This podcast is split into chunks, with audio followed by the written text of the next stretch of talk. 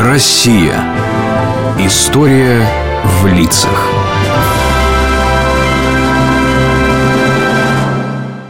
Привет. Ого, Лёшка, какой загорелый!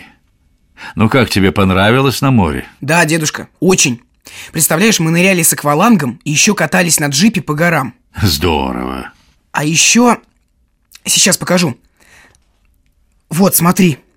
Это я нашел. Что это? Археологическая находка? Да. Похоже, это древний гвоздь. Что скажешь? Да, кованый, действительно старый. А где ж ты его добыл? Там была какая-то заброшенная крепость. Такие развалины. Я там гулял и нашел. Вот бы туда поехать с лопатой и металлоискателем. Но наверняка можно найти древнее оружие. Где бы мне взять металлоискатель? У тебя нет? Нет, Лёшка.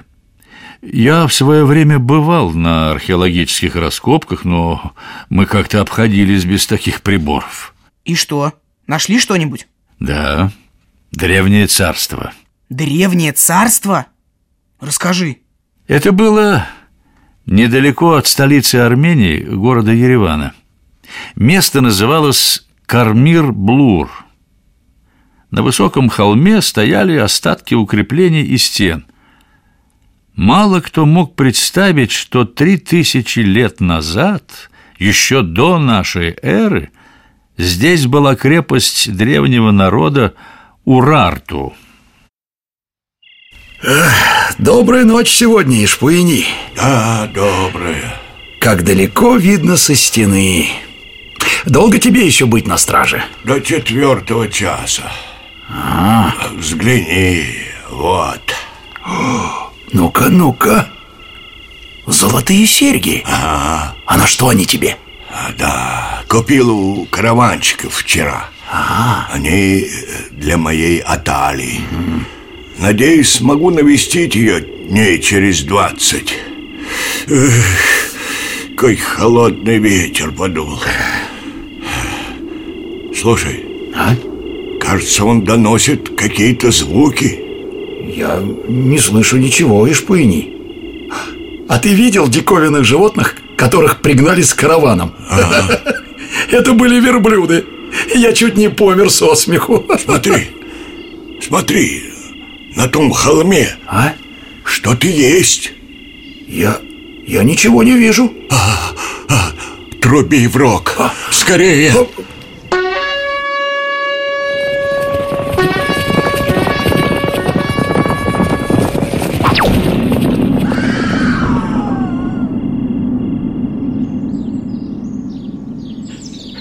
Есть что-то. Женя, Виталий Сергеевич, сюда. Тихо, тихо, тихо, тихо, тихо, тихо, убери лопату.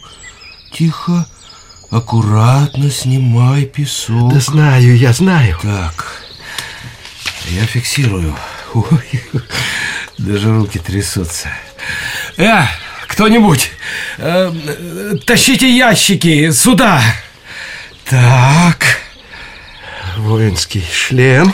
воинский шлем. Похоже, что бронза. Несколько наконечников от стрел. Отстрел. Смотри, вот тут каменная кладка пошла, и некоторые прямо воткнулись. Наконечники трехгранные, девять штук. А, Тихо, вон, ну пропустил же. Вон, вон, мелкая под рукой. Кажется, это... Это похоже на сережку. Точно. Серьга. Одна штука. Так, а второе не видно? А Пока нет. Интересно, что она тут делает. Может быть, трофей кого-то из солдат. Ну да, или тут была женщина. Так, шерифам. А, ладно, давай разметим, а потом можно будет рассмотреть получше. Ой, хоть бы ветерок подул. А то такая жара. Да. Крепость была уничтожена во время ночного штурма. Случился пожар, из-за которого ее каменные основания приобрели красноватый оттенок. С тех пор жители окрестных сел стали называть это место Кармир-Блур, то есть Красный холм. На протяжении двух десятков лет Раскопками и исследованиями здесь руководил талантливый советский ученый-археолог Борис Петровский. Царство Урарту исчезло с карты мира в VI веке до нашей эры, и ученые долгое время не могли отличить его от могущественной Ассирии, существовавшей поблизости – Благодаря знаниям и научной интуиции Петровского царство Урарту нашло свое место в истории. Расскажи, дедушка, а как работают археологи? Ну, сперва, Алексей, нужно много учиться. Вот, к примеру, Петровский уже в школе начал интересоваться историей и собирал книги по Древнему Египту. Ведь нужно знать и географию, и древние языки, чтобы понимать отдаленные эпохи. Затем, если ты хочешь провести раскопки и что-то найти, то тебе нужно определить правильно место. Наверное, лучше всего на вертолете пролететь и посмотреть, где есть древности. Вообще это неплохо. Но сперва придется на трамвае проехать в библиотеку и там собрать всю информацию о предмете раскопок. Об Урарту до Петровского было известно немного. На холме Кармир-Блур был найден расколотый камень с клинописной надписью. Сопоставив эту находку с другими обрывочными данными, ученый и решил, что в этом месте нужно заложить раскоп, как говорят археологи. А что это за надпись такая? Клинопись – это древний способ письма – им пользовались ассирийцы, и Урарту переняли его у них. Слова выглядят как вытянутые треугольнички и черточки в разных комбинациях. Борису Петровскому приходилось иметь дело и с клинописью, и даже с древнеегипетскими иероглифами. Археологические раскопки имели большое значение для исторических открытий. Евгений. Да. Евгений, говорят, вы там копали и нашли что-то? Да, Шот, нашли. И куда вы это отвезете? В Ленинград на выставку. А мне посмотреть можно? Конечно, Шот. Смотри. Спасибо, спасибо, дорогой. И, и что же это... Что же это такое? Черепки, то есть осколки кувшинов и керамики. Щиты, шлем есть, секира даже. Им 2800 лет. Такой секирой даже дрова не порубишь. Зачем раскопки? Объясни. Ах, Ашот, это все нам рассказывает, как жили люди давным-давно. Вот из таких кусочков складывается история – Здесь мы черепки нашли, там украшения, там что-то прочли в древних свитках. И постепенно проясняется, что было раньше. Как мозаика. А зачем это знать? Ну, если мы знаем, а что было раньше, то можем лучше понять, что происходит теперь. Раскопки Бориса Петровского вызывали большой интерес у ученых и широкой публике. Слушай, ну 20 минут уже. Экскурсия началась. Ты, ты где был? Извини, Эрмитаж такой большой, я запутался. Думал в другом зале.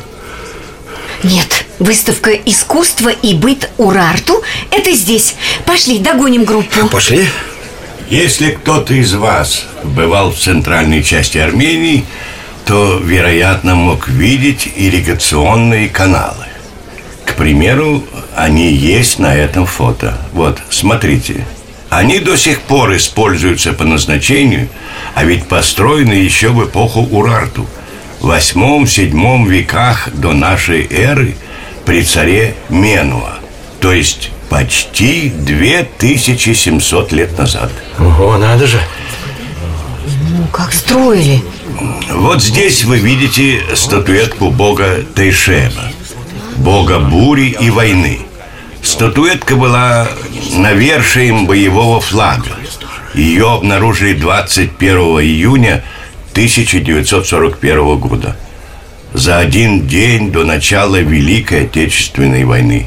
Вот так совпадение Да уж. Эта экспозиция – результат многолетних раскопок крепости Тейшебаини на холме Кармир-Блур нашего археолога Бориса Петровского, который работает у нас в Эрмитаже. Было найдено несколько тысяч предметов. Давайте пройдем дальше. После многолетней работы, раскопок и анализа найденного, царство Урарту стало как бы проявляться из глубин веков. Помимо археологической работы, Борис Петровский много лет руководил Эрмитажем, одним из самых больших музеев искусства и истории в мире. Знаешь, где он находится? Конечно, это в Санкт-Петербурге. И правда очень большой. Там несколько таких дворцов вдоль набережной, и все это Эрмитаж. Мы там были в прошлом году. Борис Петровский со школьной скамьи приходил в Эрмитаж, занимался тут в научном кружке. Потом вспоминал, что хотел стать сторожем в музее. А когда вырос, то так и получилось. Стал сторожем самого большого музея в России, вернее, директором Эрмитажа. Вместе с музеем они пережили многие трудные времена. Ну, ну что, нашел? Нигде нет, один песок Я просеял уже тут все и слева, и справа Фух. И может, кто нашел эту статуэтку до нас? А может, украли? Мы с тобой прямо как на раскопках в африканской пустыне. А ведь мы в тридцатом зале Эрмитажа. Надеюсь, статуэтку все-таки обронили в суматохе при эвакуации. Тут песка чуть ли не по колено. Откуда его столько насыпало? А ты разве не знаешь? Нет. О, это пожарная команда. Они натаскали на случай воспламенения огромные кучи. А потом они рассыпались. Фашисты ведь стреляют зажигательными бомбами. Вон, в 28-м зале одна так и лежит. Слава богу, ее быстро закидали, и она не загорелась. Может, посмотрим, это рядом? Ага. Помоги-ка мне с дверью. Что-то стукнуло. Смотри, вот же она, статуэтка. Во время Великой Отечественной войны коллекция Эрмитажа была эвакуирована, затем возвращена назад. Ни один из двух миллионов экспонатов не потерялся. В эти трудные годы Борис Петровский служил в народном ополчении, охраняя залы Эрмитажа от пожаров и организовывая бомбоубежище в его подвалах. Даже во время блокады Ленинграда в музее проводились лекции для всех горожан. Уже в 60-е годы Борис Петровский стал руководить музеем и трудился на этом посту 20 лет. Эрмитажу он служил большую часть своей жизни, организовывая научную работу и многочисленные выставки. А теперь главным музеем России руководит его сын.